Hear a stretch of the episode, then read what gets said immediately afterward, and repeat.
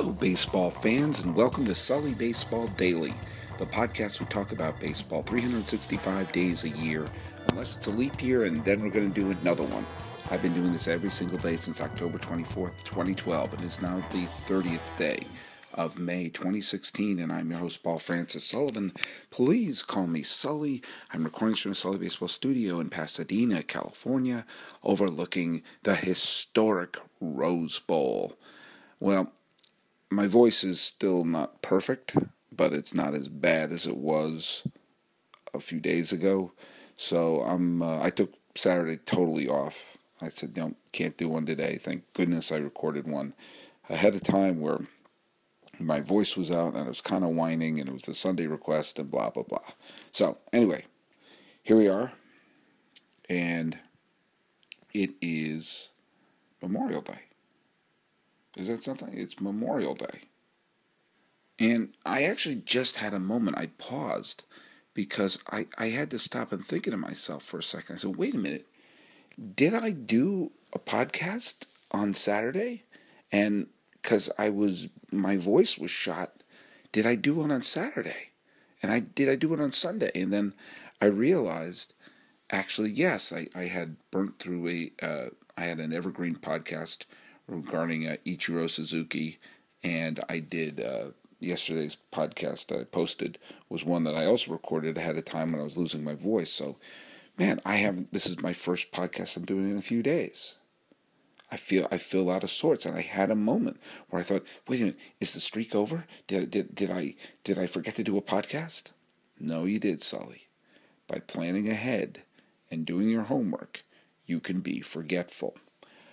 I am. Um, I'm going to talk about a few things here. Uh, first of all, obviously, if there was a, a big story, uh, the the the Mets and the Dodgers series this weekend was was totally bananas, and Chase Utley wound up playing the Mets like a fiddle this whole time. I mean, how did the Mets get back at him? Seriously, how did they get back at him? Utley came into Citi Field and got big hit after big hit, scored big run after big run. If it wasn't for the Curtis Granderson home run, it I would have been probably a sweep by Los Angeles with Chase Utley leading the way all over the place. Uh, you know, the throwing out of Syndergaard. Should there have been a warning and everything? Absolutely, but there was also we all knew something was going to happen. Uh, I'm not a big fan, of course, of beanballs. I'm not a big fan of messages being sent. And, and what message was sent? They threw behind him, and then Utley proceeded to kick the Mets' butt. Now, an interesting thing happened on the Sunday night game. You know, the very important Sunday night game that ESPN shows. The uh, last year, I had given a special instruction to Don Mattingly when he was the manager of the Los Angeles Dodgers. And I just said, if you're managing the team and it's a close game, and the pitcher, and this is applicable last year, I said, if the pitcher on the mound is Clayton Kershaw or Zack Greinke, ask yourself, should I relieve this pitcher? If the answer is no, then leave him in there. And I'm going to send the same message to Dave Roberts, the new manager of the LA Dodgers. When Clayton Kershaw is dealing. Don't take him out of the game if it's a close game. Because there's nobody in your. Don't tell me Jansen. Don't tell me whoever the hell this kid was. What was the name of the kid who actually wound up coming out of the bullpen? Uh, Adam Liberatore or whatever his name was. Are you, you got to look me in the eye in a game that Clayton Kershaw is just dealing. That you would rather have Adam Liberatore in there pitching rather than Clayton Kershaw. And of course, he came in and he led up the, the, the triple to Granderson that tied the game. And everybody in their cow thought that Granderson was going to eventually come around to score and, and you know make it a Mets victory. Now, the Dodgers bailed him out by scoring those two runs in the top of the ninth. But seriously, what what what human being would think, oh, yeah, let's remove Clayton Kershaw in this key situation to bring in a left hander. What left hander are you going to have? I would rather have Clayton Kershaw with the flu vomiting on the mound than another left hander on the mound. And Kershaw, what, seven two thirds innings, four hits, no walks, 10 strikeouts? I'm, I'm sorry. There, there was no reason to do that. And they did it. Now, Adam Liberatore winds up getting the final out of the inning, and he gets the win. Clayton Kershaw got nothing. Nothing. And you know, it's funny that Adam Liberatore gets the win. Uh, Clay Buchholz got the win out of the bullpen for the Red Sox. Meanwhile, the two absolutely most dominating performances were uh, were basically Jake Odorizzi, who threw a one hitter, and Clayton Kershaw, who absolutely dominated. And they combined for an 0 1 record for today because Odorizzi, the one hit he let up was a two run homer, and Liberatore got the win, not Clayton Kershaw. It's funny, my good friends at MLB Reports, where you can see this podcast and all of our podcasts, uh, and also the up to dates for Who Owns Baseball. Uh, he, he, they wrote something today saying that lifting uh, Clayton Kershaw and getting the win for Adam Liberatore. Is it Adam? I don't even know at this point.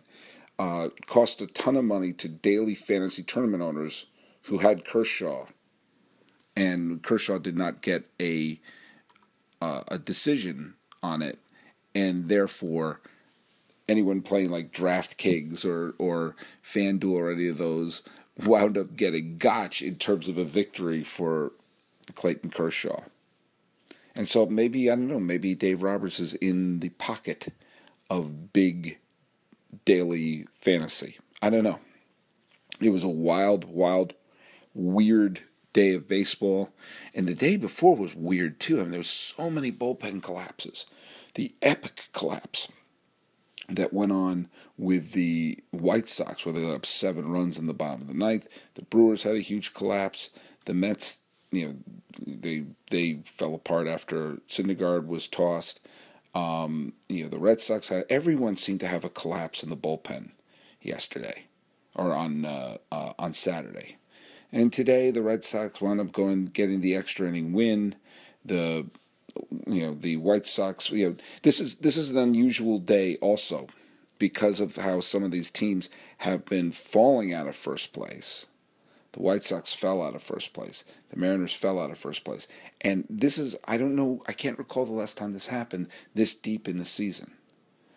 That when three straight days, three different teams were in first place by themselves in the division. When we woke up on, uh, when Friday ended, the White Sox were in first place by themselves. When Saturday ended, the Indians were in first place by themselves, and today the Royals are in first place by themselves. That, ladies and gentlemen, you're crazy AL Central. Who knows what's going on there? Actually, I do. I'll talk about that for a second. And the Mets have fallen out of a first place tie with the Nats. Cubs keep on rolling. Giants keep on rolling. Dodgers are, you know, are within striking distance of a playoff spot. So I'm bringing this up for this reason. It is Memorial Day. Memorial Day is, in my opinion, the first real checkpoint of the season. It's the first time you can really take a look at the team and say, okay, we've played, it's the unofficial first third of the season. So when you look at when you look at um, you know when you look at the uh, basically when you look at the season, you break it into three parts. The beginning of the season to Memorial Day is where you first start. Okay, what are we?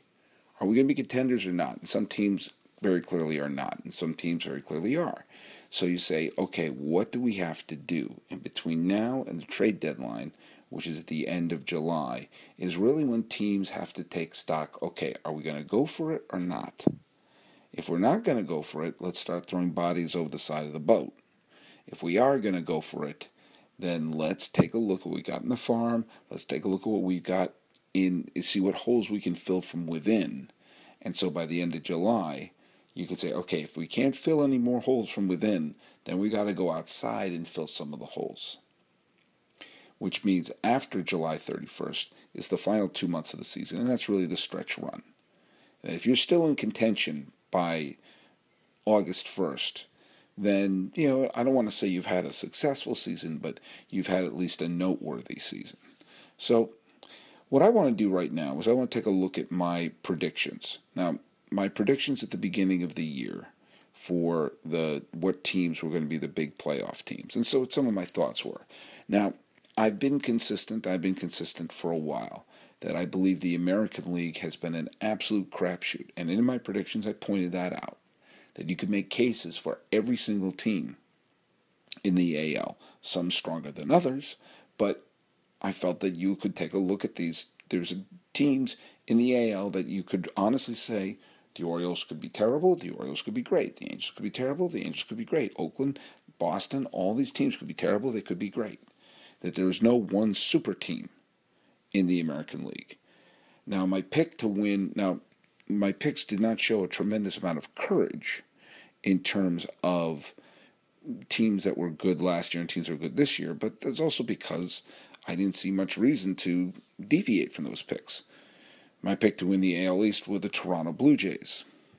And as I said, my prediction every team has a shot in here. Right now, the Blue Jays are even 500, five games behind the Red Sox. The Red Sox currently own the best record in the American League. I did not see that coming. That in Memorial Day, the only team with a 600 record would be Boston and I thought they had too many questions in their rotation. Now, if you had told me that David Price would come out to a you know sluggish five something earned run average, I would say, oh my God, this season's a catastrophe. And if you told me that that would happen and Clay Buchholz would be so terrible that he'd be demoted to the bullpen, holy Toledo just put a torch on this season. It's gone.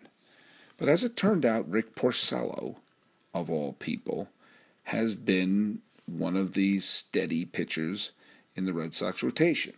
And they're getting, you know, quality appearances from the likes of, you know, Steven Wright has given some big, huge games. Uh, uh, David Price has improved after his rotten start. And, you know, and we'll see moving forward. I think that Kimbrel has been up and down. You know, I mean, again, if you had said going into today, Price's ERA was 5.34, Buchholz was being demoted to the bullpen, and Kimbrel was disappointing with an ERA over three, I would say, oh my God, the Red Sox are in last place. Instead, they have the best record in the American League. Do I think they're going to keep this up? I don't know. The way they've been hitting, it's been something else. But they're with a rotation that they have, they are just as capable of going into a spiral. Now, Toronto has been disappointing, of course, but each team yes, including the Yankees, yes, including Tampa Bay, are more than capable of going on a big, huge run. I have no clue what to make of Baltimore at this point. Baltimore has been in first place or a game out of first place for a good chunk of this year. And they're doing so, you know, without a monster season from Chris Davis, with not getting much production out of some of their key offensive players. Pedro Alvarez has been an abject disaster. And Ubaldo Jimenez has not been very good, but they have a good, solid bullpen. Chris Tillman is finally coming around. And maybe, just maybe, Buck knows what buttons to press at this point. Or maybe the Orioles are taking advantage of a pretty weak American League East. They've not had a good record the last 10 games, I have to say. Now, the uh, I'll get to the Central in a second. Um, the West, my pick was the Texas Rangers, and as of this recording, the Texas Rangers are indeed in first place. And they've had a really good stretch recently. The arrival of Yu Darvish makes me think, whew, this may be pretty good. The Angels have been extraordinarily disappointing, as has o- Oakland and as has Houston. And I think Seattle and Texas are the only team right now that look like playoff teams at this point. But remember, at this point, Texas wasn't looking that great last year either. Now, the AL Central, now granted, as I said, they've had three different leaders in the last three days, and only three games separate first from fourth at this point. But the minute the Royals had those three come from behind wins, including one with Chris Sale on the mound, it felt like it just took the air out of the balloon for the Chicago White Sox, who've lost eight of their last 10 games, are on a six game losing streak. And the Indians certainly have some talent and ability. But the minute I saw them win this game, yes, they're tied in the loss column with the Indians. Yes, it's only Memorial Day. But the Royals started the season somewhat sluggish and uninspired. And yet here we are at the one third mark and they're in first place, even with the injuries, even with the bad start. And I just look at it and go like, they're going to win the division. They really are. It ain't going to be the White Sox. I don't see it being Detroit. Minnesota doesn't quite have it, obviously, because they're to a terrible year this year, despite they're now on a four game winning streak. And between Cleveland and Kansas City, I'm picking Kansas City. So I wrote, I said I wanted to congratulate the Royals for clinching the American League Central because in a way, that's what it feels like. Now, my predictions in the national, no, my two wildcard picks, by the way, were the Indians and the Rays. The uh, Indians, I believe, would be a no, they would not be a wildcard team. They'd be just barely out of it. Uh, Tampa Bay is four games under 500 right now. I still think they have a decent run in them. They can pitch. Just ask Jake Odorizzi. Now, you take a look at who the best teams in the National League right now. They're the Nationals, the Mets, the Cubs, the Pirates, the Giants, the Dodgers. And uh, the Cardinals are just behind Miami and Philadelphia. But my point is, those are the exact teams everyone thought. Those are the exact, the National League is unfolding almost precisely as people predicted. Yes, Philadelphia got off to a wonderful start. They have to a fabulous start and a much faster start than anyone could have imagined. But here they are, they're two games above 500. Better than more people thought, and they may have an improved team. They may not be the 100 loss team that I thought they were going to be. But they've also lost seven of their last 10. They're starting to come back to earth. They were clobbered by the Cubs. Uh, I, I just look at them as a team that got off to a fast start maybe a little younger and more spry. But you look at the other team, yeah, Nationals and Mets, they're going to be going back and forth all year long.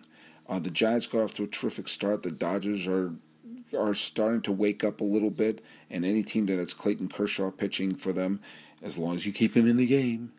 Now, my big prediction, my big daring prediction that I had was that the Pirates would win the Central and not the Cubs. Well, as of this recording, the Cubs are the only team playing 700 ball. They're 20 games above 500. And they're on a five game winning streak right now. It's scary that the Pirates are a playoff team this year. Their record is 28 and 21, identical to the Mets, and the Mets and the Pirates would be the wild card teams as of this writing. The Pirates have been very good. Pirates have been good the last they've won seven of the last ten games. They've lost a two game losing streak to Texas, but they, they've been played very, very well. And the Cubs have been scary good. Much better than I thought they were going to be. And I thought they were going to be good. I mean, I picked them to be a playoff team. But what I'm saying is, is that this year is unfolding pretty much the way we all thought it would. That the American League would be an unpredictable rugby scrum and the National League would be five or six teams that are just better than everyone else. My picks were the Mets to win the the East. All right, they're one game back. Uh, the Pirates to win the Central. That may not happen, but they're right now they're a playoff team. Giants to win the West. Hey, look at that. The Giants are currently winning the West, and the wild card game would be played between the Cubs and the Nationals. Well, looks like the Cubs aren't going to be avoiding a wild card game, and the Nationals right now would be a division winner. But I, I stand I stand by all those picks. Yeah, maybe the Cubs are going to finish ahead of the Pirates, but even with this amazing Cubs start, it's not outlandish to think that a bad month and a good Pirate month could suddenly bring it to be much closer this season is unfolding the way I thought, in that one side was going to be totally predictable, and the other is going to be throw your hands up in the air and say, who knows? Who knows? it's funny. I did a podcast uh, about maybe five six days ago where I urged the White Sox to try and trade for James Shields, and now it looks like that may happen. And what I have to say is, I can only think that it's going to happen because the Chicago White Sox front office listened to the Sully Baseball Daily podcast. It's Memorial Day, and pretty soon summer will begin, and pretty soon these pennant races, which are right now starting to, well, they've already formed in the National League. We've already seen that, and pretty soon you're going to see teams picking apart the Braves, the Brewers, the Reds, the Rockies, the Arizona Diamondbacks, and the San Diego Padres for parts. And before long, it's probably going to be Minnesota as well, and maybe, just maybe, even the Angels. But one third of the year in, we're seeing an American League that, very few exceptions, any team can win. And we're seeing a National League that, with very few exceptions, actually with no exceptions, it's exactly what we thought we were going to see. Sorry, Philadelphia fans, it's not going to happen. But what is going to happen is me telling you who owned baseball yesterday. Uh, Lorenzo Cain got a pair of hits, including the home run that sparked that comeback rally as the Royals just had that heart, just, just soul crushing sweep of the Chicago White Sox. Wilson Ramos got on base four times, drove in four, and the Nats just pummeled the Cardinals 10 to 2. Rich Hill, Rich Hill leads the American League in WOB as pitchers along with Chris Sale. He struck out nine Tigers, pitched in the seventh inning, giving up only five hits, and got the 4 2 win for the A's. Clayton Kershaw, mentioned it earlier, was brilliant, was pulled, don't know why, he got a wob. Uh, Jake Odorizzi, mentioned before, he got let up only one hit. It was a home run, he gets half a wob. Uh, Cole Calhoun, tripled, homered. He did the hard parts of the cycle. He walked three other times. He got on base five times in front of Mike Trout. But the Angels dropped the 13 inning marathon to the Houston Astros. And Matt Holliday went three for five, but was stranded by his teammates in that Cardinals Nationals game. So if you're keeping score at home, Clayton Kershaw, Rich Hill, Wilson Ramos, and Lorenzo Cain get full wobs, half wobs to Cole Calhoun, Matt Holliday, and Jake Odorizzi. Go to sullybaseball.wordpress.com, like me on Facebook, subscribe on iTunes, SoundCloud, YouTube, Twitter, Stitcher, Instagram. I'm everywhere. The music is by Ted Thacker and Patrick Kaliski. This has been the Sully Baseball Daily Podcast for the 30th day of May, 2016. I'm your host, Paul Francis Sullivan. Please call me Sully.